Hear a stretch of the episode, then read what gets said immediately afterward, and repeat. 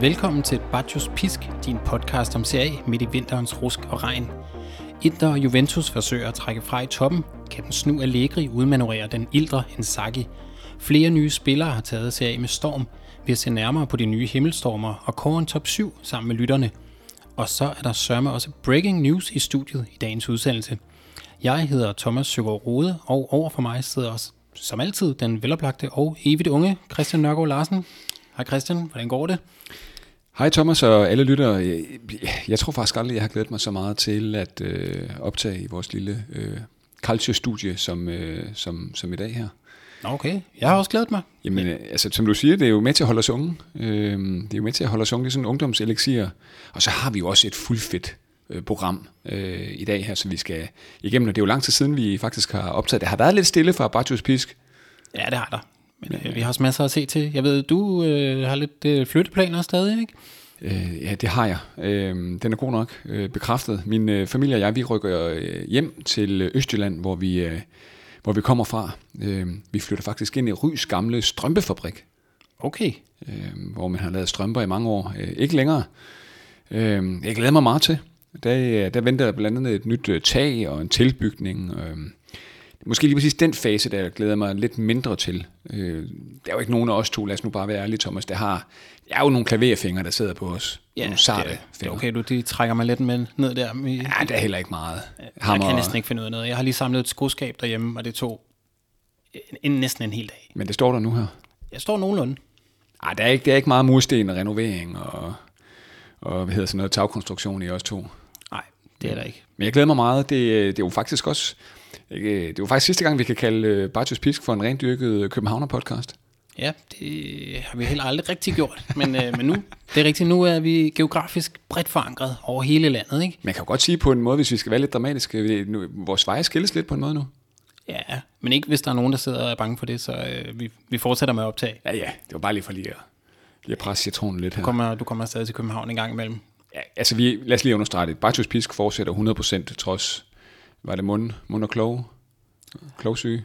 Ja, det er, hvis, øh, hvis du lige skal høre, hvad der foregår hjemme hos mig, så er vi jo stadig ramt af en, øh, en Astrid, der snart fylder et år, og når man har sådan en i den størrelse, så får man øh, gerne sådan en...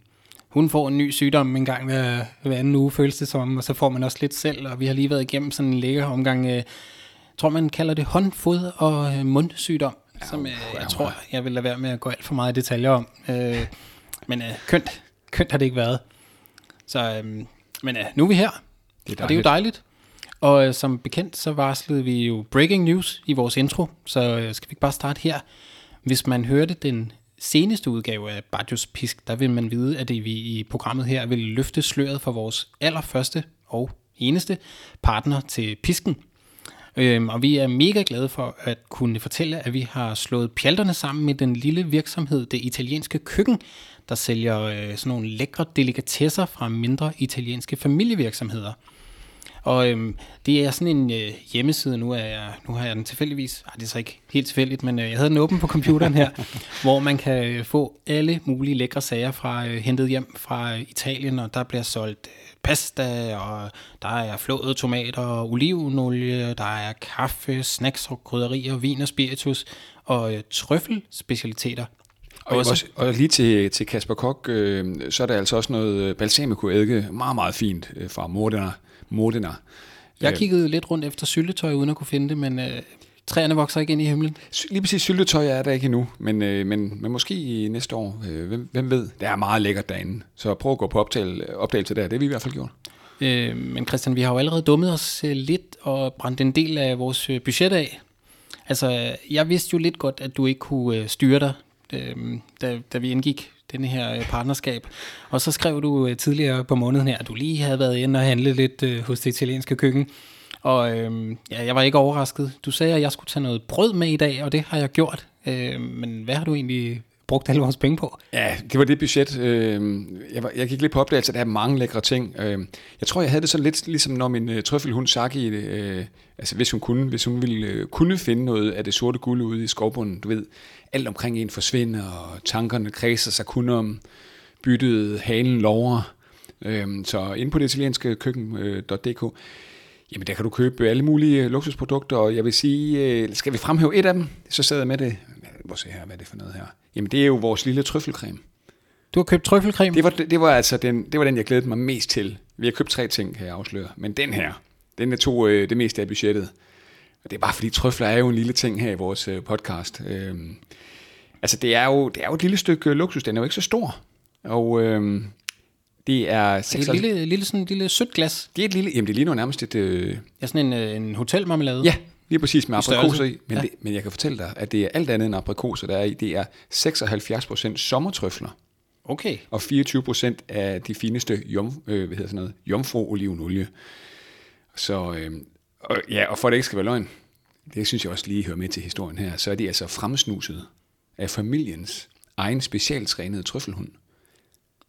Ja, Det er jo vanvittigt. Jamen, det er vanvittigt, så det, det, det og jeg, kan, jeg kan jo ikke oplyse, der er kun fem af de her små øh, syltetøjsglas tilbage inde på det italienske køkken, øh, så ja, Nå, ja, og det var jo også, øh, som vi, vi fortalte i den seneste udsendelse, så er det jo ikke sådan meningen med det her øh, nye partnerskab, at vi skal tjene penge på at lave vores podcast her. Det er jo sådan et passionsprojekt for os, øh, og det her med, at vi har nu har fået øh, det italienske køkken ombord, det sikrer os, at vi har dækket vores udgifter, ja. øhm, og det er vi jo så selv glade for. Og øh, ja, nu har vi så også brugt det meste af budgettet på, øh, på et lille glas trøfler, blandt skal andet. Vi skal lige huske at også sige til jer, kære lyttere, øh, hop ind på det italienske køkken.dk, køkken der med OE, øh, og så brug rabatkoden BAGIO. Det er jo så oplagt, som det kan være. Så får man 15% rabat på sin, øh, på sin øh, ordre. Det er jo også bestemt værd at tage med. Brugte du den øh, rabatkode, da du købte? Jamen, som jeg sagde, så øh, havde jeg det som en øh, trøffelhund. Øh, jeg, var, jeg var i en anden verden, inde i det univers der, så det glemte jeg. Det er jo genialt. Ja, det, så Men spørgsmålet er, om vi lige skal, inden vi hopper videre, skal vi prøve det? ja, ja skal vi prøve øh, Altså, trøffel? nu har vi da skåret brød op og alt muligt. Hvis øh, jeg tager et par skiver brød frem. Lad os prøve at se her. Jeg har jo rigtig været i, i bageren her. Hold da op, på lidt duft til den her. Okay. Op. Ja, det er altså trøfler for... Øh, Den er potent. ja, det er det. Altså, jeg, jeg, endda, tænker- jeg har døjet lidt med en snue her, i, som jeg har jo alle sygdomme lige i øjeblikket. Ja. Øh, men den der, den gik lige op i hjernen. Jeg får lige... Øh, prøv høre, jeg tror faktisk, du bliver rask, hvis du smager det her. Okay, du, du sparer heller ikke på det. Nej, men nu skal vi lige i gang jo. Med et godt program. Der er jo... Det, vi, det, nu er vi jo heller ikke øh, sådan podcast-eksperter, men jeg, vil, jeg, jeg tror, der er mange, der fremråder, at man, øh, at man sidder og spiser. Ja, men, men vi, ved du hvad, jeg tror, vores lyttere forstår.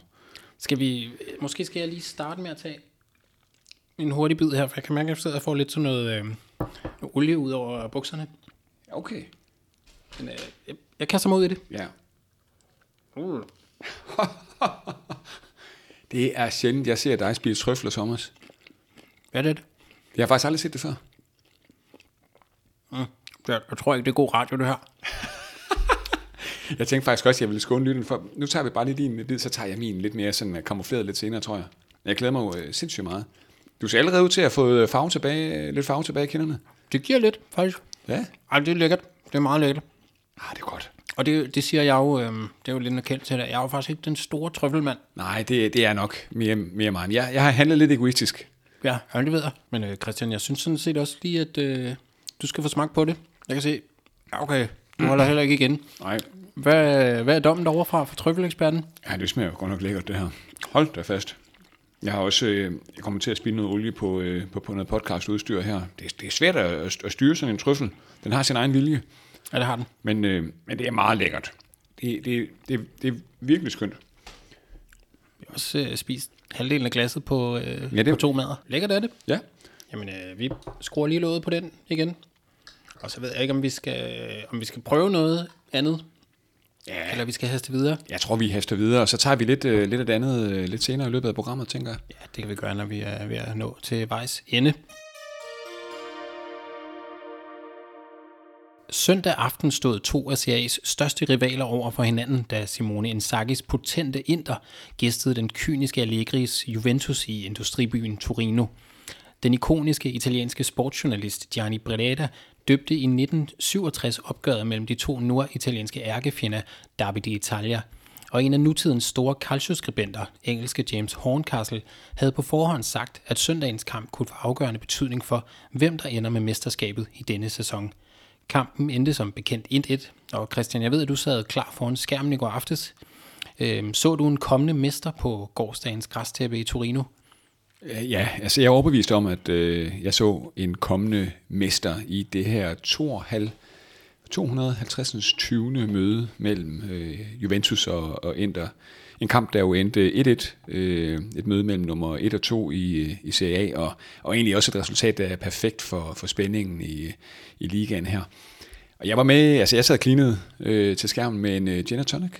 Okay. Ikke så italiensk egentlig, men øh, altså, det er jo nok ikke en, et, et derby det detalje, der vil gå over historiebøgerne. Nu er der også spillet en hel del efterhånden gennem øh, og, øh, ja, så til at sige, årtierne her. Men der var, man kunne godt fornemme, selv som øh, tv-seer, at der var noget helt særligt på spil her på Allianz øh, Arena i Torino. Bare sådan, øh, jeg kan sige, hele lysshowet, der var forud for, for kampen her. Øh, men også alle sangene fra lægterne og stadionspeakeren, der opbildede det store publikum med de her nærkampe, særligt i anden halvleg, og så selvfølgelig også øh, målscenerne. Man kan godt fornemme, at der var, der var virkelig noget på spil her i, i det her toprav her. Jeg skal prøve sådan at trække nogle ting ud. Hvad, hvad man så egentlig huske kampen for? Hvordan vil den her kamp alligevel blive husket? Så øh, det første, jeg stussede over i hvert fald, det første, der faldt, der faldt mig ind, det var det her med, at Juventus faktisk gik overraskende højt op øh, på banen. Sådan i hvert fald i den, i den første, sådan, hvad skal vi sige, halve times tid, og pressede ind og tilbage på, på banen. Og det, det klædte faktisk det her Allegri-mandskab, der jo ofte er blevet beskyldt for at spille sådan lidt, øh, hvad skal vi sige, lidt indimensionelt, øh, ultradefensivt. Øhm, og så Chiesa, han så bare veloplagt ud, og det har han faktisk gjort, efter han er kommet, kommet tilbage fra sin øh, skade her. Og han skulle vel nok også have bragt Juventus foran efter sådan et kvarters, kvarters tid. Øhm, og, så, og så vil jeg da fremhæve øh, Dusan Vlaovic' øh, målscene. Han er, han er tilbage, den store øh, serber. Så, så du hans mål, Rode? Jeg har faktisk ikke så mål. Jeg så Inters mål. Så Inter. Jeg fik set en smule af kampen. De, jo, de lignede faktisk en lille bitte smule hinanden. Serberen her, øh, han satte en sådan fin dirigeret inderside på sådan en, en smuk cutback øh, aflevering fra, fra, fra det selvfølgelig Chiesa. Øh, og så den der måde, han gik ud for, øh, og tyssede på kritikerne. Det var, han havde simpelthen ild i øjnene, Dusan Vlaovic. Altså han var sådan... Øh, øh, lad mig lige være i fred her, jeg har lige brug for at sige noget til, til alle mine kritikere. Så han var, han, var, han følte, det var som om han var sådan lidt vred, eller sådan lidt, han skulle vise noget, han skulle... Øh, ja. der, er mange, der er mange, der tysser for tiden. Det er heller ikke så lang tid ja. siden Liao, han lige skulle tysse. Nej, det er rigtigt. Dybala, han har også lige tysset. Der har også været store forventninger til, til Vlaovic. Han blev hentet til for en halv milliard kroner i grovtal øh, fra, fra Fiorentina, hvor Juventus jo altid går på, øh, går på rov. Og øh, han har også måttet se sig selv øh, henvist til, øh, til bænken, altså med Moise Ken og Milik øh, på startpladserne.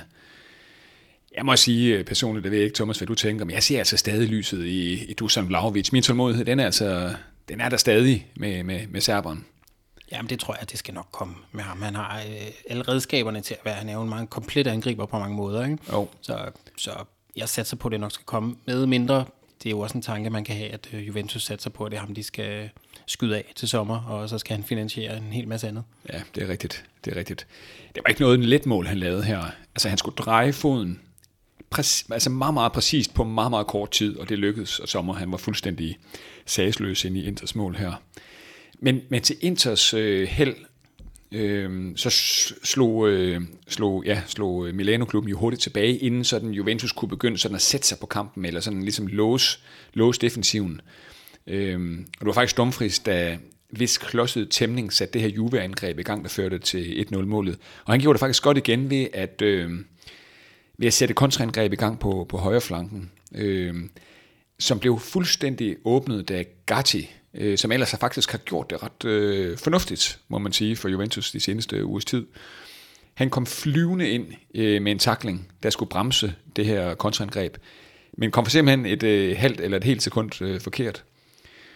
Så bolden den endte øh, hos øh, Thuram, øh, der lidt ligesom Chiesa, nogle minutter forinden, han afleverede bolden på tværs til ja, Toto, Lautaro, øh, CA's øh, topscorer, der dirigerede bolden uden for Chesnys øh, rækkevidde.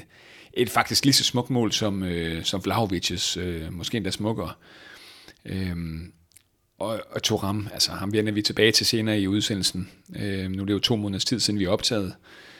Men i de to måneder der, der er han godt nok øh, cementeret sin, øh, ja, sit talent i, i ligaen her. Han var jo i en løbeduel mod Bremer derude på højre flanken. Og det lykkedes simpelthen. Han er så snu og, og hurtig, øh, franskmanden her. Så han holdt på en eller anden måde bolden væk fra, fra Bremer. Øh, så han kunne netop kunne aflevere ind til, til Lautaro. Og så kom der bare en meget sjov øh, statistik også. 27-27 står der nu mellem Lautaro og Icardi i kalenderåret. Altså 27 mål hver. Mm, og den så jeg godt poppe op nede i bunden af skærmen. Ja, det var sådan en lækker lille statistik. Øh, godt fundet frem af, af producerne. Og det minder mig, altså hvad, hvad fortæller det? Det fortæller selvfølgelig, at Lautaro har været brændende varm, men Icardi, åh, oh, kan du huske ham? Ja, jeg kan godt huske ham. Han er ikke, når man holder med Milan, så, øh, så, man, så var man glad, da han forsvandt. ja, altså, ja, så vidt jeg ved, så øh, altså, han er jo i Galatasaray i dag, og hvis nok også sammen med, øh, hvad hedder hun, Wanda? Wanda igen? Wanda Nara. Øh, det mener jeg i hvert fald. Og så Thomas, så kunne jeg ikke lade være med at tænke på, da, jeg, da, da tankerne de kredsede sig om øh, Wanda her. Hun har jo simpelthen fået opkaldt et, øh, en fodboldkamp efter sig. Har hun det? Det såkaldte øh, Wanda Derby. Og det, og det er jo når Icardi og, øh, og øh, hvad hedder han nu, Maxi Lopez. Ah. De gamle venner. Så det er lige meget, hvilken klub de spiller i, når de mødes. Så det... Så er det et Wanda Derby. Og, øh, og det skete jo blandt andet i øh, foråret 2014, øh, Sampdoria mod Inter, øh, da Lopez han nægtede at give øh, Icardi hånden.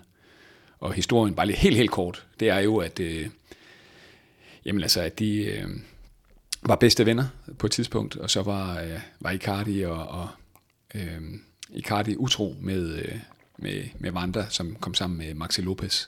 En af de helt store sæbeoperaer og øh, lige siden har der været ondt blod, og lidt forskellige lejre, hvis nok, i, øh, i sådan det, den argentinske øh, lejr. Ja, det er et skørt, et skørt par. Man savner dem lidt i serie, ikke? Jo, og jeg, jeg kan ikke lade med at tænke. Det er jo en ligaen, hvor er fyldt med skøre ting og skøre personligheder. Ja, og det vender vi tilbage til jo også, det der med, hvad er det nu, der går Serie A til, til verdens bedste liga. Øhm, øhm, og det er nemlig det skøre element, det, er, det kan man ikke undgå. Og så bare lige en sidste ting, øh, som jeg lige stussede over. Øhm, også det der med, at Allegri, han valgte at stille med øh, Hans Nicolosi Caviglia på, øh, på Locatellis plads. Og øh, sådan helt ved at få min gin and tonic øh, galt i hals. Øhm, altså, jeg kender, kan du huske Caviglia? Det er ikke, fordi det er sådan, jeg har sindssygt meget viden om ham. Jeg har, jeg vil sige næsten nul niks. Ja, han har også kun spillet en håndfuld kampe for, for, for Juventus. Øh, har været, altså, været et stort talent, men har været meget pladet af skader og nogle forklemmelige lejeophold. Så han, øh, han startede inden. Det var meget, meget overrasket over. Anden halvleg behøver man ikke at dvæle særlig meget ved. Øhm, der var stort set ikke øh, nogen store chancer. Men måske skulle man lige dvæle ved en lille ting, og det var de enorme buråb, der kom til øh, Quadrado, da han øh, kom ind for, for Inter, den gamle Juve, Juventus øh, kandspiller, øh, eller vingbak. Og han så faktisk, øh, må jeg sige, ret livlig og upåvirket ud øh, af alle de her buråb her. Men, øh, men Inter, de sad jo egentlig sådan rimelig tungt på anden halvleg, men de fandt aldrig øh, nøglen igen til, til cementforsvaret. Men øh, det her åbningsspørgsmål, som du jo også fik, så du en kommende mester på, øh, på gårdsdagens græstæppe. Er det, øh, ja. Vi er vel stadig der, hvor vi har Inter som stor favorit, selvom du ikke er meget for at indrømme det.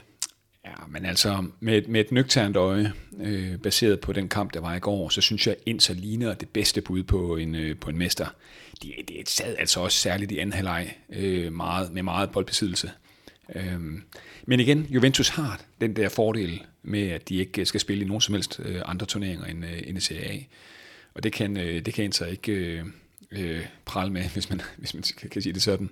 Der venter en masse Champions League-kampe, øh, forhåbentlig. Så jeg vil blive overrasket over, hvis det er et andet hold end Juventus eller, eller Inter, der, der tager tronen øh, om, hvad er det efterhånden, 6-7 måneder. Og hvor ville det være vildt, hvis det bliver Juventus? Ej, det vil det. Så vil du have fire mester på, øh, på fire sæsoner.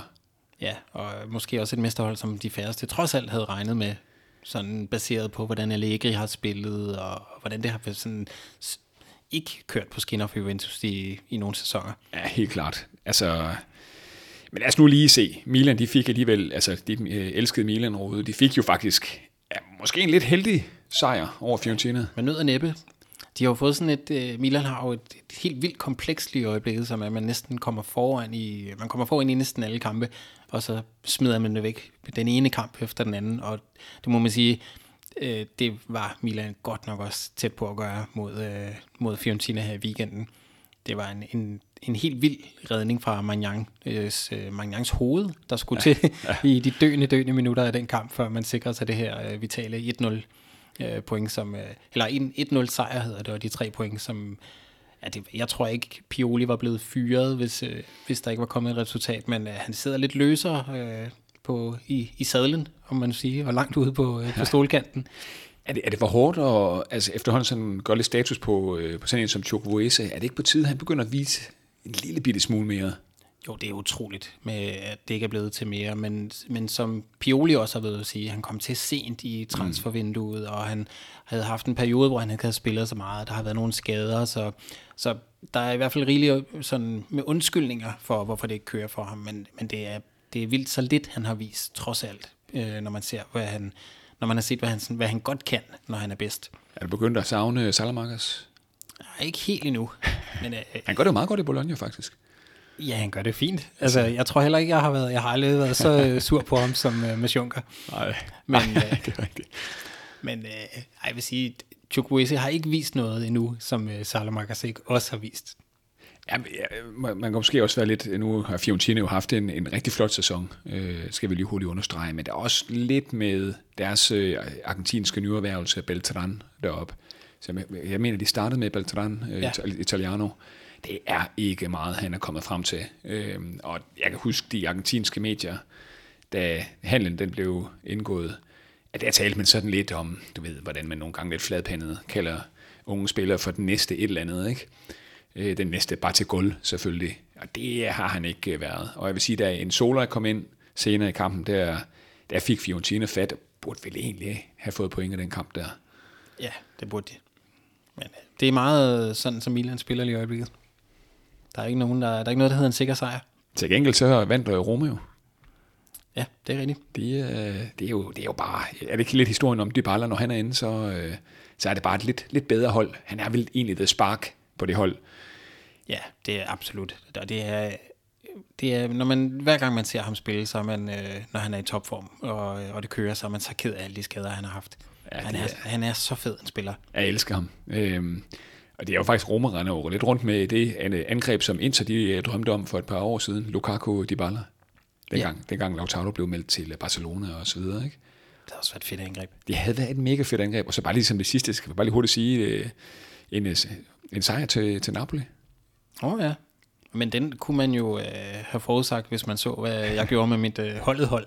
Jeg har jeg, jeg clearede det fuldstændig for Napoli-spillere ja. og, øh, og købt øh, Lazio-spillere. Ja. Det. Tre ud, tre ind, så, så kunne man godt regne ud, hvad der vil ske. Men øh, en debutsejr til øh, Mazzarri, der er tilbage i, øh, i Napoli hos de forsvarende mester. Ja, det bliver spændende at se, hvad det bliver til. Sæsonen er stadig ung, men allerede nu har flere himmelstormer erobret overskrifterne i de italienske sportsaviser og sat banerne i brand med guddommeligt spil. Men hvem er egentlig sæsonens største himmelstormer indtil nu? For efterhånden noget tid siden lavede du et opslag, Christian, i vores Facebook-gruppe, hvor du bad lytterne komme med indspark, og nu skal vi simpelthen have kåret en top 7 over de største himmelstormer. Men øh, inden da, og der var faktisk også en, der undrede sig ind i gruppen, hvorfor er det nu, vi er så vilde med top 7 lister? Ja, men det er jo... Øh, Tallet 7 er jo et helligt tal i, øh, i Calcio. Det er ligesom med, med tretallet i, øh, i de gamle H.C. Andersen-eventyr, øh, ikke? Syvtallet er noget helt særligt i Calcio. Og, øh, og det er jo det er jo på grund af, af Lisette Sorelle, de syv søstre, øh, som jo er den her henvisning til de øh, gamle syv klubber øh, i øh, sådan, hvad, hvad skal vi sige, fra midten af 90'erne og frem mod Calciopoli, et lille stykke ind i, i det nye årtusind, som jo dengang var, var Juventus, Milan, Inter, de to øh, hovedstadsklubber, Roma Lazio selvfølgelig, Fiorentina, og øh, så var det jo også øh, Parma, som var den øh, syvende og sidste, og måske også mindste øh, søster. Og øh, man må jo sige, øh, at Lisette Sorelle er jo, er jo, det er jo, det er jo en søster, der er faldet, må man sige, og det er jo Parma.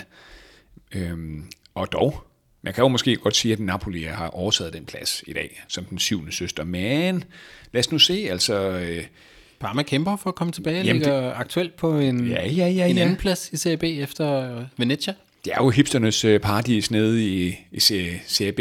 Jeg elsker, og jeg får ikke set nok Serie B. Jeg vil gerne faktisk uh, se noget mere. Eller som Kasper Kok måske se noget C og D også.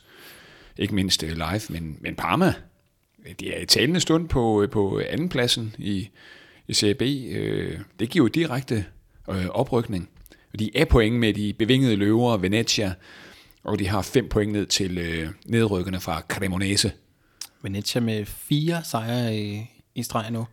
De, har de, sådan et, de er på vej op. De er på vej op, og de har sådan et øh, nordisk, øh, nordisk offensiv med en øh, finsk og islandsk, øh, og jeg tror også, at der er sådan en norsk måske øh, spiller. Det er sådan en rigtig skandinavisk hold, der render rundt der og smadrer løs. Og øh, men jeg vil så sige, at Parma de fik kun lige med nød og næppe 1-1 mod Modena, øh, trods massiv dominans hjemme på Stadio Ennio Tardini. Øh, et sted, jeg rigtig godt gad at, at besøge, Thomas. Det kan være, at vi skal tage forbi der på et tidspunkt. Det synes jeg. Også bare lige for at besøge Parma. Ah, det vil være lækkert. Det, øh, det, det kan. Men måske, skal vi måske lige indlede det her lille mini-tema om himmelstormerne med lige at nævne nogle af de her input, vi, øh, vi har fået inde i Bartus Peace-gruppen på, på Facebook. Ja, det tænker jeg, fordi vi, vi skal ligesom have lavet en, øh, en brutoliste ja. over, hvem er det, der ligesom har, har imponeret. Og du kan ja. måske også lige fortælle, hvad det er, sådan, hvordan vi har defineret ja. de her øh, himmelstormer. Ja, det er en god. Dem, dem kan der jo være mange af. Ja, det er rigtigt. Det er rigtigt. Og der er faktisk også nogen, der lige sådan spurgte lidt ind til, hvad, hvad, hvad vi helt præcis mener. Øhm, og, og, så vi var faktisk lige inde i gruppen og præcisere præmissen en lille bitte smule her. Det skal være nye himmelstormer i ligaen, som enten er kommet til i det seneste øh, transfervindue, eller har været i øh, Serie A i noget tid, og så lige pludselig er trådt voldsomt meget i øh, karakter. Altså nogle nye navne på, på himlen i øh, Serie A.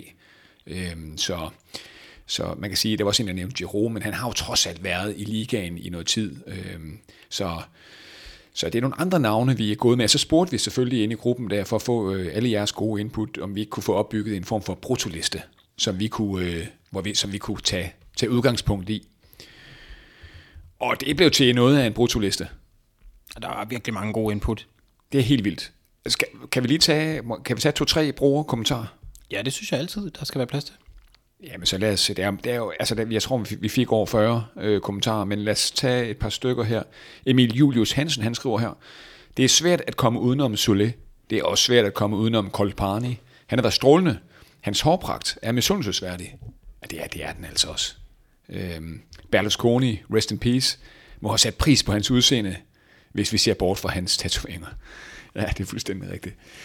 Det er fuldstændig rigtigt. Øhm, godt input. Emil Busch Madsen, øh, en af vores øh, meget trofaste lyttere, som, øh, som jeg mødte på, det har vi så sagt tidligere, på Gentofte Bibliotek. Han skriver her, at øh, Federico Gatti øh, er gået meget under radaren, men han er blevet en central del af Juves nye, ekstremt solide defensiv. En anden er Genuas øh, Gudmundsson, og jeg kan se julelys over hos dig, Thomas, nu. Ja, det er rigtigt. Alle troede, Retegi skulle blive den store oplevelse, men Gudmundsson er jo animatoren på det hold. Syv mål i alle turneringer, og Kevin Strootman, der siger, han minder om Salah i Roma. Ja, store uh, Kevin, den aldrende Kevin Strootman.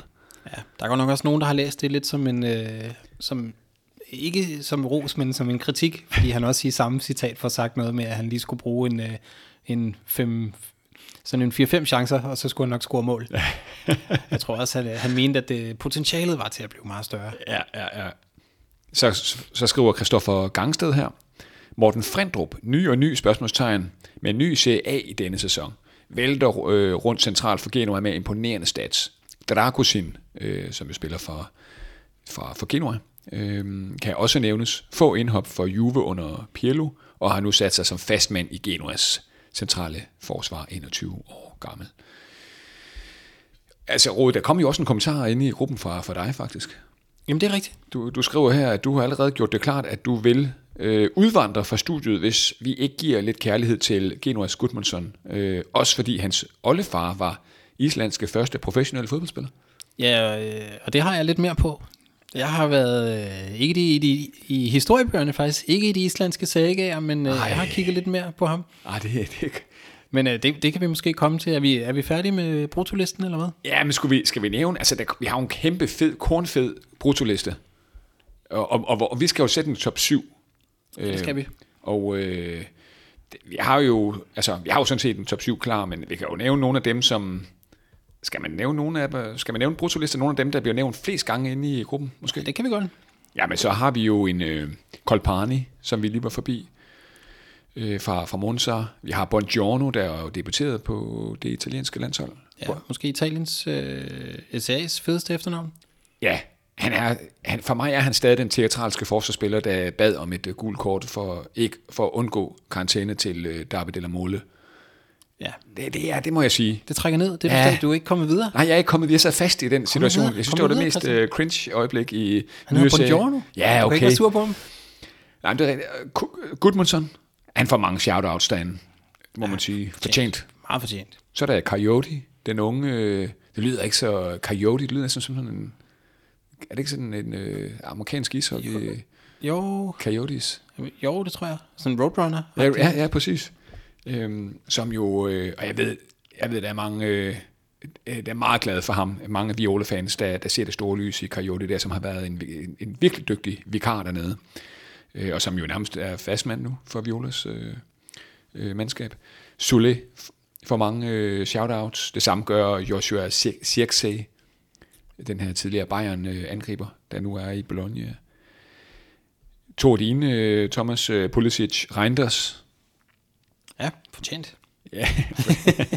Det ved jeg nu ikke engang. Og så er der jo en, øh, en angriber øh, fra Lecce, som, øh, som måske, hvor dampen måske er gået lidt af. Øh, Kristovic. Ja. ja, han er måske, han falder lige uden for, øh, for vores top, top 7. Ja, han kommer ikke med, det kan vi godt afsløre. Nej. Det ville han måske have gjort, hvis vi havde lavet den et par for, for to måneder siden. Ja. Dragocin bliver nævnt. Øh, Markus Thuram, som jo allerede har fået noget kærlighed i øh, den her episode her. Og faktisk også fik det i vores seneste episode. Fordi har faktisk været meget kærlighed. hva'? lavede det her helt vilde mål mod Milan. Ja, det er rigtigt. I derbyet. Oh, ja, det er derby der. Der vågner jeg stadig nogle gange op helt badet i sved. Ej, det så er godt. Så faktisk en, som der ikke blev nævnt derinde, som jeg tænkte, ah, det var jo også lidt synd, der ikke var en målmand med. Øh, Marco Kanaseki. Mm, Så også godt, han kunne, øh, kunne nævnes. får lidt Faktisk, kærlighed for dig. måske faktisk også øh, Montas målmand, øh, Di Gre- Gregorio, tror jeg det udtales. Øh, Inters, er han ikke gammel Inter, det jeg mener der. Inter målmand, som nu er i Monza. Men øh, hvad siger du, Rode? Skal vi, øh, skal vi lave vores øh, top 7, hvor vi starter fra, fra bunden af? Ja, vi starter fra bunden. Vi har jo, du har jo skrevet den ned. Det har jeg. Og øh, vi var nogenlunde enige faktisk. Vi var faktisk overraskende enige. Ja, det vil sige. Det er også fordi, du kommer og præsenterede øh, din, og så, øh, så kan jeg simpelthen ikke se, hvad jeg vil ændre. Jamen, Så det er, det er bare Pisks top 7 her. ja, det må, det må man sige. Øhm, men Rode, jeg vil faktisk lade den stå lidt åben for dig, om det skal være... Øh, altså, jeg har jo Milaman stående, øh, som vi drøftede om på syvende pladsen. Og det, det, det er ikke Chukwueze. Nej, Det er det ikke endnu. Jeg, jeg, jeg må sige, jeg, jeg, jeg tror stadig øh, meget på Chukwueze. Han, skal, ja, han, er- jo trods alt lige kommet til øh, Milano, ikke? Men øh, altså, jeg vil sige, at Tijani Reinders har imponeret mig. Ja. Øh, og det samme har Pulisic, men han har, er lidt ligesom med Kristovic. Det er lidt tid siden, man nu har set til dem, ikke? jo. Øhm, så jeg vil lade lidt sådan, er det, er det Reinders eller, øh, eller Pulisic, der skal have syvende pladsen? Ah, Den er meget 50-50. Det er rigtigt nok, øh, politik laver virkelig, Det gjorde han. virkelig fra land, må man sige. Øh, kom på scoringstavlen tidligt. Øh, Reinders omvendt, kan man sige, havde den ene store chance efter den anden, og var virkelig, virkelig uskarp foran mål. Men så lykkedes det ham jo endelig at få scoret det her forløsende mål for, for ikke så lang tid siden. Så jeg ved ikke, om de er i gang med sådan at krydse, krydse form. Nu har Pulisic jo også været ude med en skade, meget karakteristisk for hans karriere. Ja, det må man sige. Den er meget 50-50 mellem de to på vores, øh, vores syvende plads. Men, men så, altså hvis man kigger ind i gruppen, så er der nogen, der argumenterer, der er flere, der argumenterer for Reinders. Og, og det synes jeg, vi skal lytte til. Ja, vi lytter til vores lyttere. Ja, og han, han er også en rigtig, rigtig spændende god øh, spiller. Øh, han er blevet meget, meget vigtig for Milan meget tidligt. Øh, ligger og fordeler boldene. Han er også blevet brugt i flere positioner allerede. Både sådan øh, i, på den her tremands øh, midtbane, der har han både spillet ud til venstre og, og ligget nede bagved. Så det, jeg synes, øh, det er det rigtige med ham, men han mangler helt klart noget slutprodukt, og man kan også se, det, det, da han så endelig fik scoret, det var ikke lige frem sådan sikkert sat ind i den kamp. Så, men hvis han begynder at, at score på nogle af alle de chancer, han kommer frem til, så vil jeg sige, så fortjener han i høj grad øh, at komme på listen her. Så han får syvende pladsen. Altså man må jo sige, at han har jo spillet 13 kampe øh, for, for, for Milan i, i Serie A her. Han har scoret en gang og assisteret en gang. Det er jo ikke øh, overvældende, men, men når man har set de der Milan-kampe, jeg tror, jeg har set de fleste af de her 13 kampe, i hvert fald nok en 7-8 stykker af dem, øh, der er han altså, han har virkelig et drive og en styrke og en hurtighed. Jeg kan også se, at hans øh, XG øh, står på over tre, øh, tre mål. Så han har, han har virkelig været uskarp. Men øh, som du sagde, Thomas, han scorede i, øh, ikke den seneste mod Fiorentina, men gangen før. Og øh, man kunne bare se, at det var en forløsning for, for Reinders der. Ja, jeg må sige, jeg hælder altså også til, til Reinders på, på syvende pladsen. Han får den. Jeg kan også se noget af mig selv øh, i ham altså som fodboldspiller, fordi jeg også selv øh, kom frem til rigtig mange chancer. Jeg er en, en helt igennem svag afslutter. Jamen, var du ikke mere ude på kanten, da du spillede? Jeg har spillet meget kant, men jeg har også spillet meget angriber. Ja, øh, ja okay. Ja. Og har haft mange, mange... Øh, jeg er meget hurtig. Det var ja, jeg i hvert fald. Så det, rigtig, det rigtig mange øh, friløbere ned mod mål, hvor jeg blev sendt i dybden, og så... Øh, altså, ja. Jeg så det faktisk en gang løbe, hvor jeg også tænkte, hold da op, han, han, du har jo faktisk noget speed. Ja, meget vil jeg sige. Det, øh, noget tid siden, jeg har løbet. Ja, det var jo det var jo inden, øh, det var jo tilbage i 10'erne. Ja, det var det. Øhm, jeg vil sige... øhm, han får syvende pladsen. Han får syvende pladsen. Jeg vil bare lige hurtigt sige, Peter Holmstrand, han skriver også, at Reinders har imponeret mig meget. Han spiller jo sat med, med en autoritet, som var en reinkarnation af Frank Rijkaard. Store Ah, det er store, og jeg, jeg må sige... Måske for store? Måske lidt for store, men bare det, at... at ej, ja, men det, det, det, det, det går lige hjertet også. Det må jeg indrømme. Det. Øhm, Syvende pladsen til, til Gianni Reinders. Nå, Thomas. Nu skal vi øh, forlade. Vi skal også snart lige have noget at spise, tænker jeg. Ja, det synes jeg. Altså, jeg, jeg, kan, mærke, jeg kan mærke, at min krop begynder at skrige efter trøffel snart. Er det trøflerne igen? Ja, men der er også noget pesto derovre. Jeg synes måske, vi skal... Nogle hasselnødder? Ja, vi prøver lige pestoen. Mere pesto. Tom. Ja, vi, skal vi ikke prøve, øh, prøve pestoen? Jo, jo. Hvis du åbner pestoen, så kan jeg måske... Skal jeg tage hul på 6. pladsen? Ja, det kan du godt. Du har ikke noget info om den her pesto? Øh, øh, jo, det har jeg da. Øhm, en, grøn, en grøn pesto? Det er, det, det kan jeg sige ud fra, at jeg sidder med den. det, er, det er en grøn pesto. Nej, jeg har faktisk ikke sådan super meget. Jeg har noget om vores øh, nødder. Vi har, okay. nogle, vi har nogle hasselnødder. Ja, du har også købt hasselnødder? Det er jo sådan nogle øh, Piemonte IGB, IGP, tror jeg det hedder. Og det er jo faktisk bare nogen kaldet verdens bedste hasselnødder.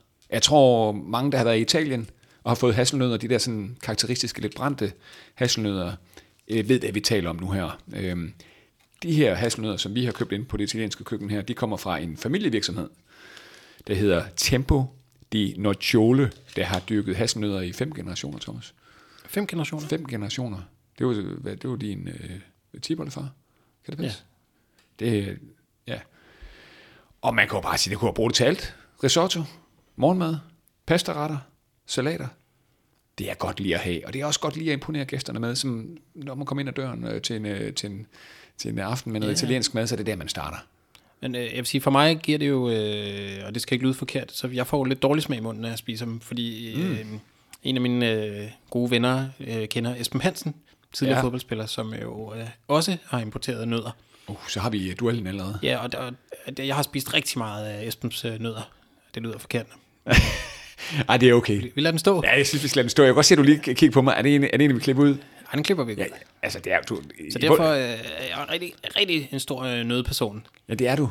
Øh, og jeg er også rigtig glad for dem, vi har med her i studiet i dag. Men, men jeg kan jo ikke sådan nej, nej. bare lige sige, at jeg vil ikke jeg kan ikke bare lige sige, de er bedre end Esbens. Det er klart. Jeg har Esbens noget til gode, men, øh, men jeg vil meget gerne. Jeg fik jeg sådan en, øh, en, jeg ved ikke, om det var en to kilos pose på et tidspunkt i øh, julegave. Det er jo også helt grotesk. i løbet af december. Jeg var helt sådan foret med nødder. Øh, jeg, kom, jeg kom det med alt, som du også siger, man kan bruge dem til det hele. Men du var heller ikke forkølet den måned, var du Nej, jeg havde det rigtig godt. Spis det nødder og, og være sund i, øh, i december. Er det ikke, det må være det der budskabet? Jo. Skal vi, nu prøver jeg lige at åbne den grønne basse her, en grøn pesto. Det er den grønne basse. Og jeg er glad for at kunne uh, få den åbnet. Jeg, jeg havde så groet for, at det var sådan et stramt Du har ikke så, hvor du har ikke så stærke øh, håndled, jo. Nej, nej, nej, men øh, generelt, jeg har jo, øh, altså, jeg har jo nærmest ikke en muskler tilbage efter, øh, under min barsel her. Mens du lige smører din øh, pesto med, Thomas, så vil jeg fortælle, øh, hvem der er nummer 6 på øh, vores øh, liste over himmelstormer i Serie A i den her sæson. Og vi var enige, vi er jo en fælles liste det her. Vi skal til, øh, vi skal til Bologna, Thomas. Og øh, Apropos mad, det er jo en stor madby. ja, det er jo mad, hovedstaden. Ja, det er der nogle byer, der bliver lidt provokeret af, når man siger det. Men Bologna er, det er jo også i Bologna, du øh, finder verdens eneste Gelato-universitet. Åh, Ja. Ja, den er altså god nok. Og jeg overvejede det på et tidspunkt, da jeg var lidt i krise i mit liv. øhm, altså, hvad lærer man så? jamen, så tager man ned og får en øh, uddannelse, en overbygning, som øh, gelateria. Altså sådan, så kan man stå der og øh, så skal der to, to, to kugler. Jamen, ja, det, det, der er jo ret meget teknik i det. Faktisk så er en af de meget, øh, nu skal jeg se, om jeg kan huske navnet på den, den ligger her på Østerbro. Han er tidligere Afrika-korrespondent, og han har åbnet sit, øh, for Weekendavisen, og han har åbnet sit, ja, det er en- det er en del år siden, og han har åbnet sit eget, øh, øh, sin egen gelato-butik. Du ser det lidt skeptisk ud. Det er sådan en med en øh, blå pelikan. Nå? Okay, så han er uddannet... Det er faktisk en af Københavns bedste, måske faktisk Danmarks bedste isbar. Nå. Jeg kan ikke... Øh, ah, hvis vi lige slår det op, øh, det burde kunne huske det. Det kommer nok i løbet af udsendelsen. Øh, hvis du skriver øh, bedste is Østerbro, så tror jeg, den kommer. Og, okay. vi, og vi er, jeg skal lige hurtigt sige, vi er ikke, øh, vi har ikke nogen øh, partnerskabsaftale med, med den butik. Nej, nej. Øh, det skal vi lige understrege. Men øh, du, du tager lige den næste plads, så, Ja, øh, så sidder jeg lige og smager pestoen herovre. Ja, prøv lige, prøv, prøv lige smage den. Jeg skal nok øh, lige melde ind. Ja, ja det er. Sjette pladsen har vi givet til øh, Joshua Zirkzee, øhm, med fortid i øh, Bayern München. Og øh, jeg er helt vild med ham. Øh, jeg er egentlig måske sådan lidt ked af, at han ikke er kommet højere op på, på listen. Overraskende hurtig teknisk spiller, der kombinerer godt. Står noteret for fire mål og to assists. Thomas, du, du er lidt i... Han har, og ja, og han har spillet samtlige kampe for Thiago Mottas øh, Bologna i, øh, i den her kamp. Når man lige hører på navnet Cirkse, hvad tænker du så? Det er sådan lidt, er det, ikke, det er sådan lidt bjerg, bjerglandskaber, ikke? Cirkse, sådan bjerg, Jo, sø. det er sådan, øh, når, når ens unge dage, når ens far spurgte, øh, eller han sagde sådan, hvor man skulle på ferie henne, sådan en eller anden bilferie Ja. til, til Østrig, man hvor man bare Cirksee. sad og fik super ondt i knæene om på, øh, på, på bagsædet sammen med, med ens to papsøskende. Det, Vi kører. Så var sådan, far, skal vi ikke flyve til, til Cirksee? Ah nej, ind bag bilen, og så sad man ellers bare der med sin, øh, sin Gameboy. Åh, oh, Gameboy'en. Det må du ikke, don't get me started. Jeg var stor på Gameboy. Tetris. Jeg skal høre lige tyk færdig. Ja, ja. Jamen det skal Alt, du. hvad jeg lige sagde der, det var med, en, med brød og pesto ude i kindposen. Det var faktisk svært at... Og, og jeg vil lige hurtigt øh, sige, at øh, han har jo været lidt kritiseret for Cirkse egentlig ikke at have så meget slutprodukt, apropos øh, Tijani Reinders. Men han er jo kommet i gang nu her, og han er jo, jeg at sige, en af de første mænd på, øh, på Mottas øh, holdkort. Han er altså en fed spiller. Han har speed, fysik, og mangler stadig lidt øh, slutprodukt, øh, må vi nok indrømme, men øh, Jeg var meget overrasket, da jeg så, at han røg til Bologna. Også Ja. ja. fordi, som, øh, hvis man har hørt programmet bare en enkelt gang, så vil man vide, at jeg har spillet meget manager. Øh, spiller meget manager og har spillet meget manager. Og han er en af, af de der sådan, store talenter for nogle af spillene, som man altid prøvede at hapse. ja, og så spiller han lige pludselig i Bologna. Han nåede jo faktisk, inden han kom til øh, Bologna, og jeg mener, det var Parma, han kom til, da de lå til nedrykning. Så han har, været, øh, han har allerede fået noget hår på brystet i, øh, i Calcio. Så ja, altså, jeg er lidt spændt på, han havde det lidt, han, han mangler stadig lige lidt, synes jeg, Cirkse, men, øh, men han lyser op på det her Bologna-mandskab, og det her flydende Thiago Motta-spil, synes jeg. Øh, og så har han jo også øh, vildt god, synes jeg, Thomas, til at gå til at presse, altså i sit presspil, Cirkse. Han er, sådan en, han er ikke sådan en, der, der fisker, som vi sagde øh, hjemme på, på Skænge skole, hvor jeg gik i folkeskole.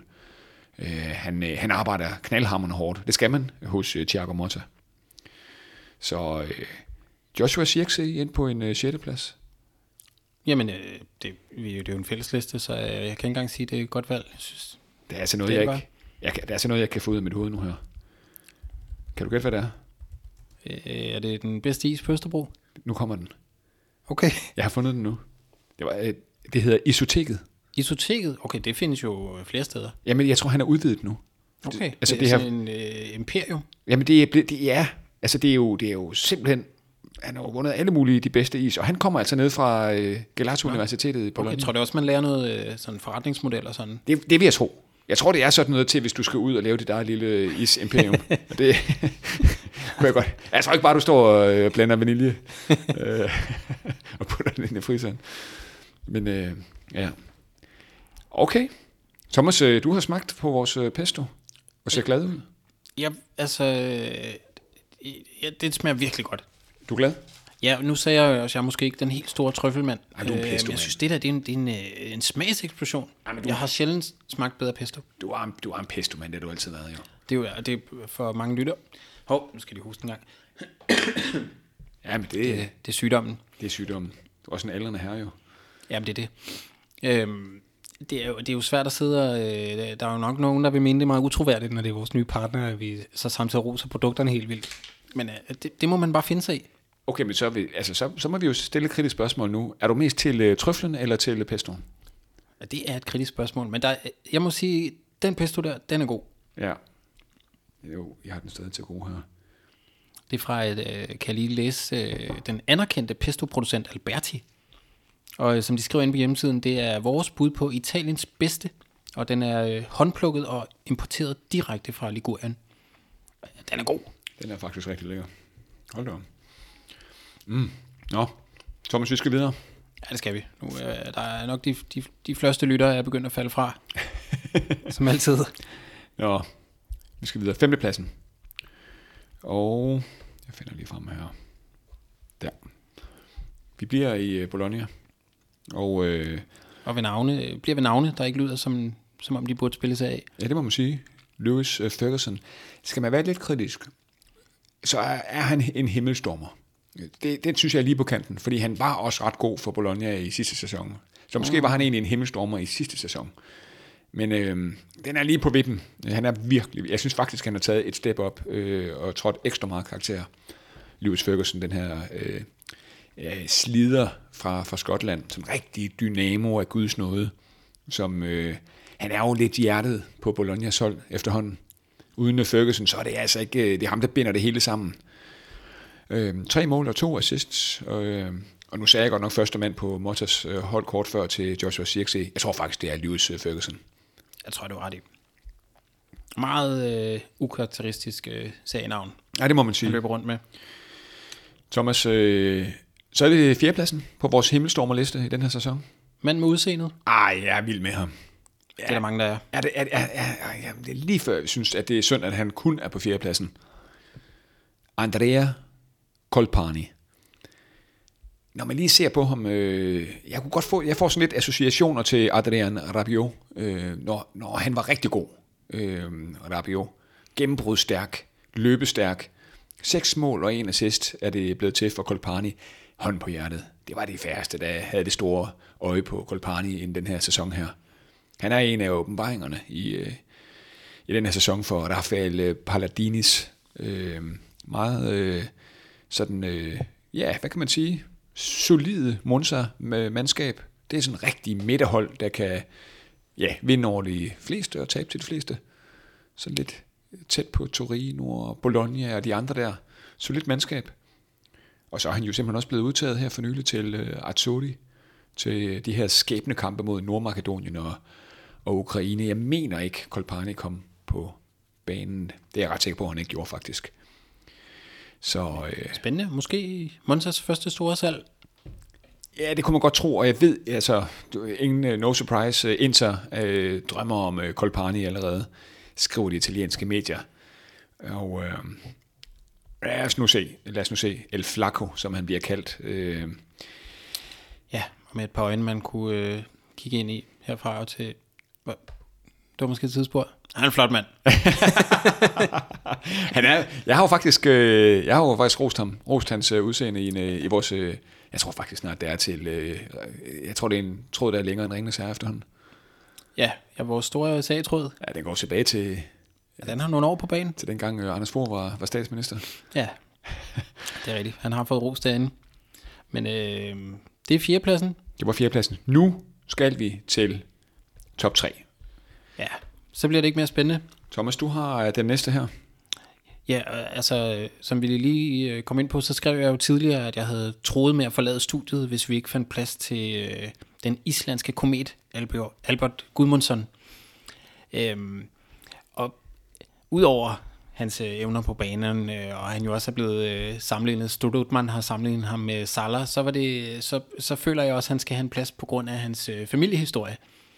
Og nu, øh, vi har været lidt inde på det, men, øh, men jeg synes lige, vi skal finde plads her til at... Øh, vi udpensler lige lidt. Er det nu, skal sætte noget islandsk folkemusik på? Ja, det kan du godt gøre, og så kan du lige sidde og spise en, øh, en pesto med, mens jeg fortæller. Ja, er du klar til den her historietime? Ja, jeg skal lige have mine uldne sokker på også. Jamen det gør du bare. Er det uh, indersokkerne, som min mor strikkede? Selvfølgelig. Okay.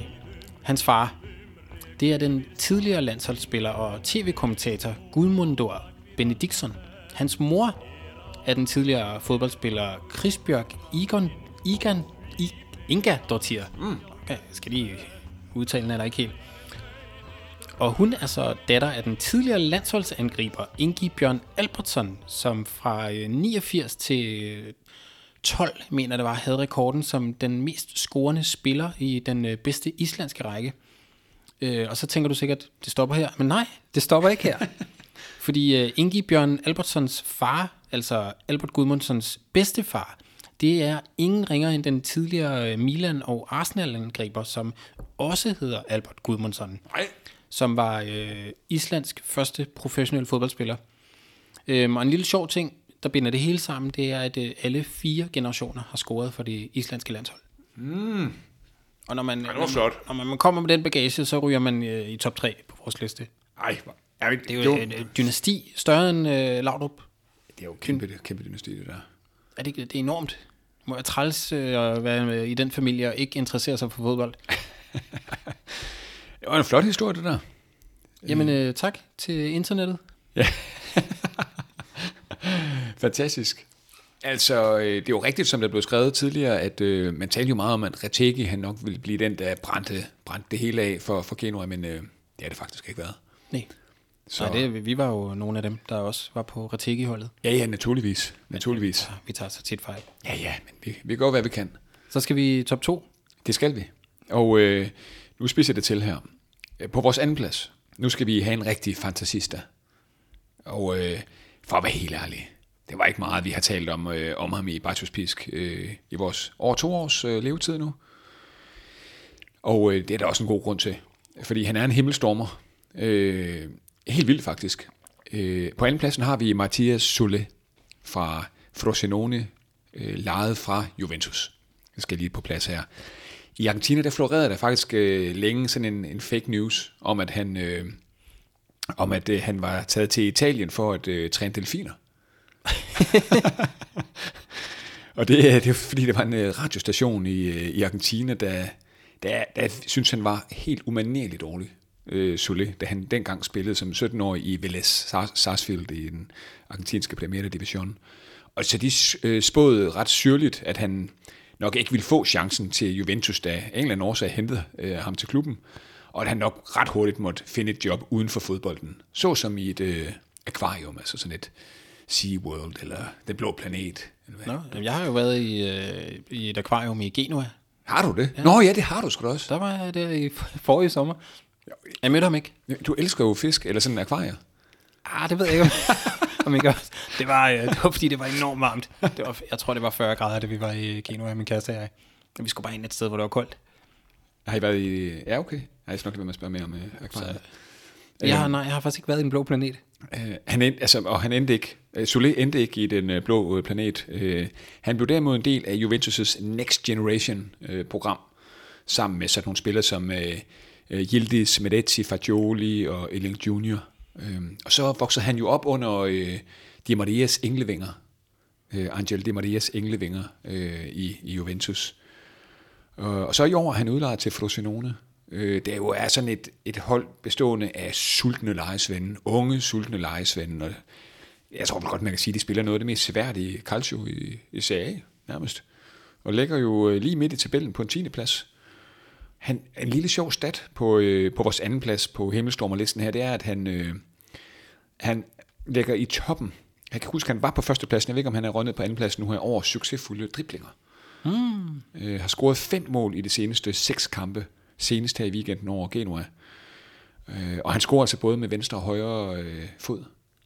Han er altså... Øh, jeg, jeg vil faktisk... Øh, jeg kan godt forestille mig, at man glæder sig til at få ham hjem i Juventus, den her 20-årige øh, argentiner. Tilbage at blive ødelagt af Allegri. ja, jeg er blive drænet for, for, for, ja, for fantasi. Ah, lad os nu se. Han, han ser rigtig, rigtig spændende ud, må jeg indrømme. Han er jo født i Argentina, men har et italienske øh, rødder. Så, og der er nogle historier om, at Spalletti han prøver at øh, få ham over på, øh, på, på Azzurri frem for de regerende verdensmester her. Og så vidt jeg er orienteret, så har han endnu ikke øh, besluttet sig. Så vidt du er orienteret? Så vidt jeg er orienteret, mm. ja. Jamen, øh, nu sidder der nok mange sådan helt ude på kanten af sædet. Fordi hvem er vores nummer et? Ja, jeg var jo slet ikke i tvivl faktisk. Nej. Det må vi indrømme. Uh, vi var lidt i tvivl med anden, tredje, fjerde pladsen, men førstepladsen, det er til Markus Tudor. Ja, søn til Juventus-ikonet, Lilian Thuram. Øhm, og øh, fire mål og seks assists.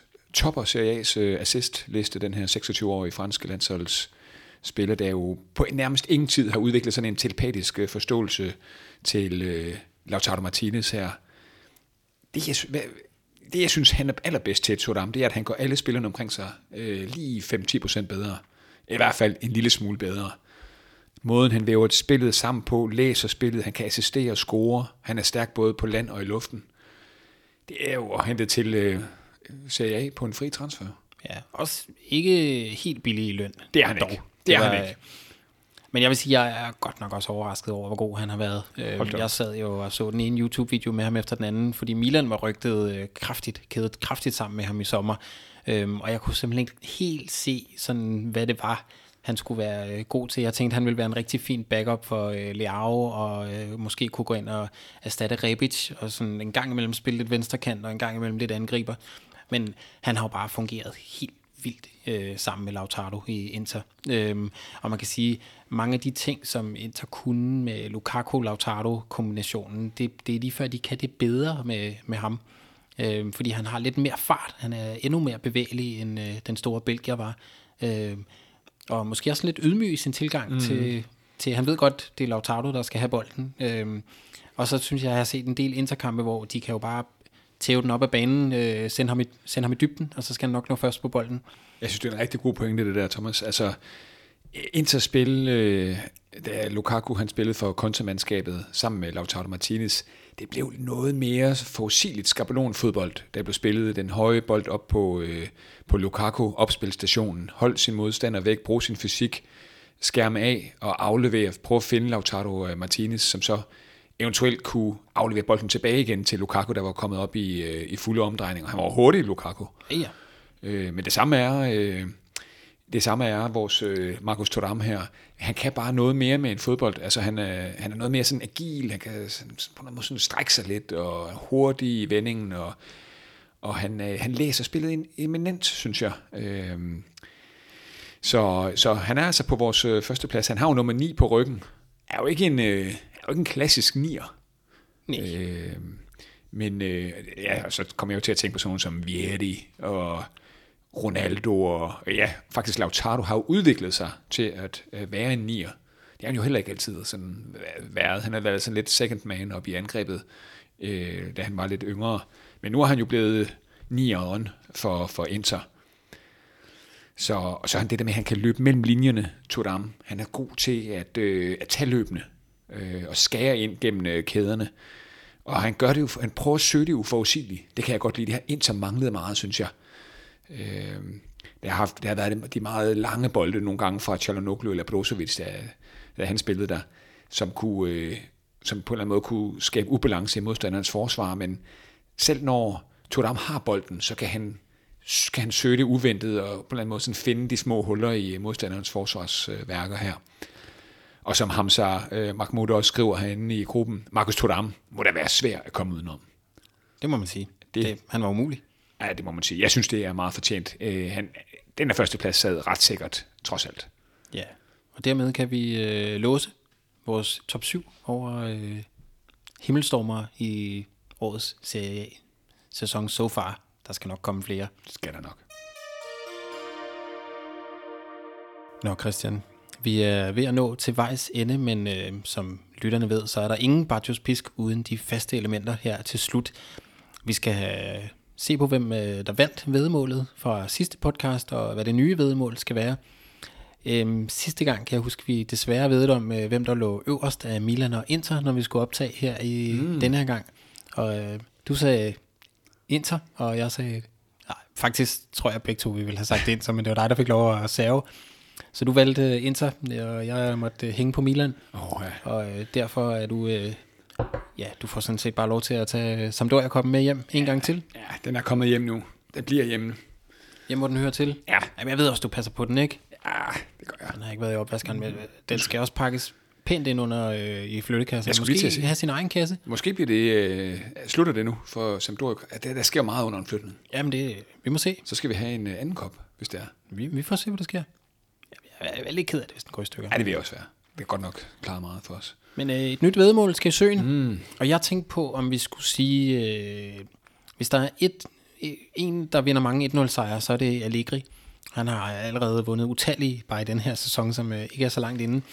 Skal vi prøve at gætte på, hvor mange øh, 1-0 sejre Allegri har lusket sig til, når vi optager næste gang?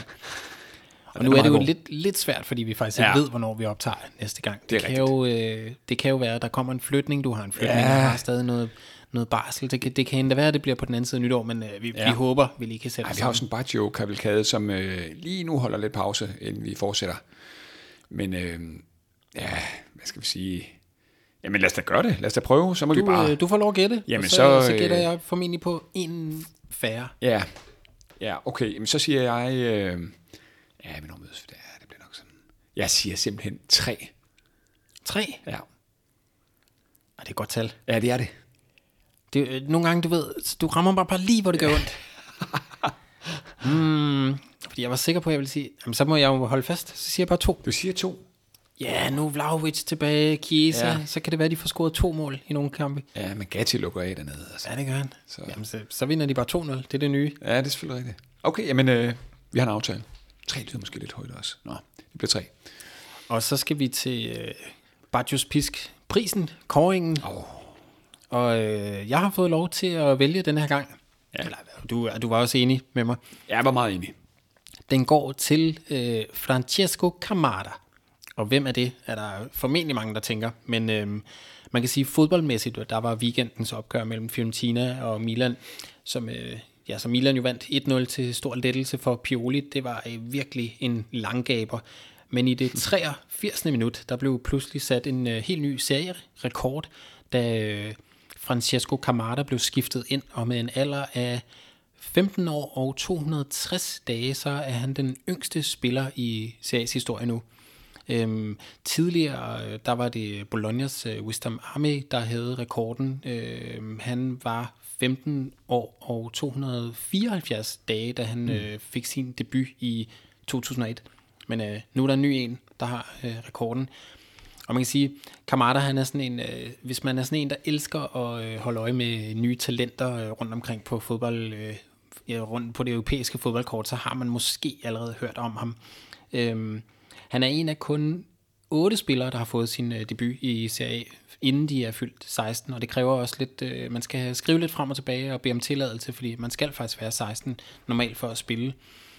Øhm, han var, øh, han skabte allerede internationale overskrifter faktisk. Det var også der, jeg spottede ham på et tidspunkt, øh, da der blev skrevet om ham, da han... Øh, fordi der blev skrevet, at han, da han spillede i sin, øh, ak- hedder det, på Milans akademi i øh, sine unge, yngre år, der scorede han 485 mål i 89 kampe. Det vil sige, øh, det er gennemsnit på, øh, på 5, Hold da op. øh, cirka 5,4 mål per kamp.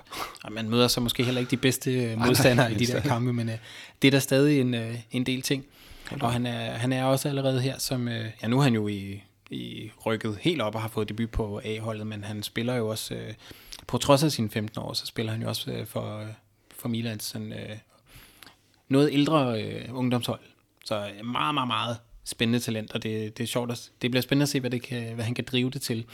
Jeg så faktisk lige i dag, at øh, der blev skrevet, at Milan de forsøger at, at lukke ham ned til en, øh, eller få signet ham på en kontrakt, når han bliver 16. Der er jo rigtig mange europæiske storklubber, der holder øje med, med sådan en spiller som ham. Men øh, han skulle, forlyder, forlyder det i hvert fald, øh, kun være interesseret i at skrive under med Milan. Dejligt, dejligt. Spændende med Kamada. Jeg kendte ikke meget til ham, øh, inden øh, alle de historier, der kom i kølvandet på hans øh, seriedebut. Ja, det er, det er spændende. Og så skal vi til en anbefaling, Christian, og den står du for. Ja, og vi, øh, vi gør noget lidt usædvanligt den her gang. Nogle gange har vi jo film, andre gange podcast, magasiner, mad, drinks, alt muligt forskellige biler. Ah, det har måske ikke haft. Det tror jeg ikke. Næsten. Rejsemål. Den her gang, der, øh, altså der kommer der simpelthen der kommer mange gode ting i Bartos Pis-gruppen på Facebook, øh, men jeg synes altså, den var ekstra god, den der kom i dag her. Øh, det var et spørgsmål fra en uh, bruger, der hedder Mikkel Kromand, som øh, skrev den her besked. Kære alle, jeg håber, at mit opslag, opslag er okay. Jeg har ikke været den store fodboldfan i mange år, men min lille søn er begyndt at interessere sig for det. Derfor vil jeg tage det op igen. Jeg er stor fan af italiensk mad, vin, biler osv. Så derfor er mit udgangspunkt, øh, at jeg bør følge italiensk fodbold. Men mine kære kolleger anbefaler Premier League på grund af større og flere stjerner. Hvad er de bedste argumenter for at følge Serie A frem for andre ligaer? Det er jo en servering for ulvene øh, inde i Bartos Pisk-skoven. Ja, det må man sige. At de kommer ud af buskaget. Og, og altså, hvis der er noget, vi godt kan lide her i Bartos Pisk, så er det også lige at sende nogle giftpile over mod Premier League. Fordi absolut, det er jo absolut. en, det er jo en PFA-liga. Det er det. Altså, Ingen historie. Det, altså, og jeg må sige, det er væltet ind med gode svar. Øhm, og jeg sad og knækkede lidt, da jeg læste dem øh, lidt tidligere her til, til eftermiddag. Lad os tage øh, faktisk Jonas øh, Nejveldt. Der var en af oplægsholderne, da der var Calcio-seminar på Københavns Universitet for en måneds tid siden. Øhm, stor fornøjelse i øvrigt, at Københavns Universitet laver sådan en størrelse. Det var i anledning af Napolis øh, mesterskab, så det var sådan et, et, et, et seminar med kig på, hvad fodbolden betyder i det syditalienske. Øh, Jonas Neibel, han skriver meget kort og godt her. Der er også rejseperspektivet. Vil du hellere se en kamp i Burnley eller i Bologna? Ja, yeah. der har du svaret. Ja, den er, så den hurtigt lukket ned. Så den hurtigt lukket Men der ned. er endnu flere gode. Det er der, og vi bliver nødt til lige at tage Christian Cremonesi Knudsens øh, svar her, fordi det er, det er helt vidunderligt. Premier League er som en god amerikansk actionfilm. God i biografen med cola og popcorn, den, den underholder dig, men berører dig ikke. Serie A er mere en opera, teater. Den kan være langsomlig og svær at forstå, men når man har lært facetterne, finurlighederne og får øjnene op for dramaet, følelserne, så er det kunst på højt niveau. Så er italiensk fodbold stille og roligt ved at genrejse sig efter mange års recession, sportligt såvel som økonomisk, og det er en fornøjelse at følge progressionen og udviklingen på flere niveauer. Tag en stadiontur til Milano, Rom og mærk, at fodbolden ikke er en del af livet, men livet i, øh, men livet i sig selv i Italien. Engelsk fodbold kan meget, men ikke det. Meget, meget fint skrevet. For næsten gode ud herovre. Ja, men det var jo sådan, altså det var den ultimative kniv til øh, Premier League. Den har vi let efter i lang tid. Der var den. Tak til Christian Cremonesi øh, Knudsen. Også for, det er altså et mellemnavn, jeg er lidt misundelig på der. Cremonesi, er han, er han, mon, er mon, i familie med? Det, det, ja, det ved jeg ikke. Men det er da bare, øh, det er da bare flot mellemnavn. Altså, det er det virkelig faktisk. Cremonesi Knudsen. Men der er bindestreg mellem Cremonesi. Svung, ja. Ja, det er virkelig. Det, det kan noget mere. Så kommer man altså ikke langt, langt med, med Søgaard og, øh, og Nørgaard, som vi sidder her. Nej, det, det føles ikke rigtigt. Det er lige for, at vi skal have en pesto mad snart, bare lige for at balancere lidt. Ja, er vi, der er vi lidt nede igen. Ja. Meget, øh, meget flot, og enig, øh, enig i det, han får skrevet. Så jeg tænker sådan set bare, at anbefalingen er at gå ind og gå på opdagelse i alle de her vidunderlige øh, forklaringer på, hvorfor at, øh, at hvad hedder han, øh, Mikkel Krohmann, han skal følge CA i stedet for alt muligt andet øh, sekundært øh, fodbold. Det er jo Carl der styrer. Absolut. Og øh, med de ord, så kæmpe tak, fordi I ville øh, lytte med, og endnu en gang tak til det italienske køkken, som vi øh, fremover går arm i arm med til alle fester. Øh, husk med, at de med, hvad er rabatkoden, den hed bare Baggio, Det er Baggio. Uden Baggio? Ja, Baggio. så får man 15 procent. 15 procent, ja. Og øh, ja, så kan I jo gøre øh, det modsatte af Christian, som øh, jo simpelthen bare øh, ikke brugte koden, men øh, brugte alle, alle vores penge derinde alligevel. Det er et super godt råd. Ja, så øh, tak fordi I øh, lyttede med, og tak fordi I øh, gider at være så aktive inde i Facebook-gruppen. Og øh, ja, tak til alle dem, der allerede har rated denne her øh, podcast på øh, alle de steder, man nu kan gøre det, og skrevet søde kommentarer derinde. Det er jo, øh, det er jo meget det, der holder os, øh, holder os oppe. Ej, vi har virkelig fået mange faktisk også øh, skrevne anmeldelser derinde. Øh, også en her for et par dage siden, og det er bare fantastisk, når det sker. Så øh, hvis vi har et minut eller et eller andet, den duer, så send et par stjerner, og måske endda en skriftlig kommentar i vores retning. Så bliver vi glade. Yes. Og øh, Christian, jeg, der er stadig noget brød tilbage, kan jeg se. Ja. Og øh, ah, du fik gjort kål på det meste af den der trøffel. Øh. Ja, trøffelen, den røg altså ned herover. Men øh, så kører vi øh, pesto og nødder langt ud på natten nu. Det tænker jeg. Og så næste gang, vi optager Thomas, så tænker jeg, at vi skal have noget, øh, noget, noget rødvin i glasset, skal vi ikke det? Jo, det skal vi.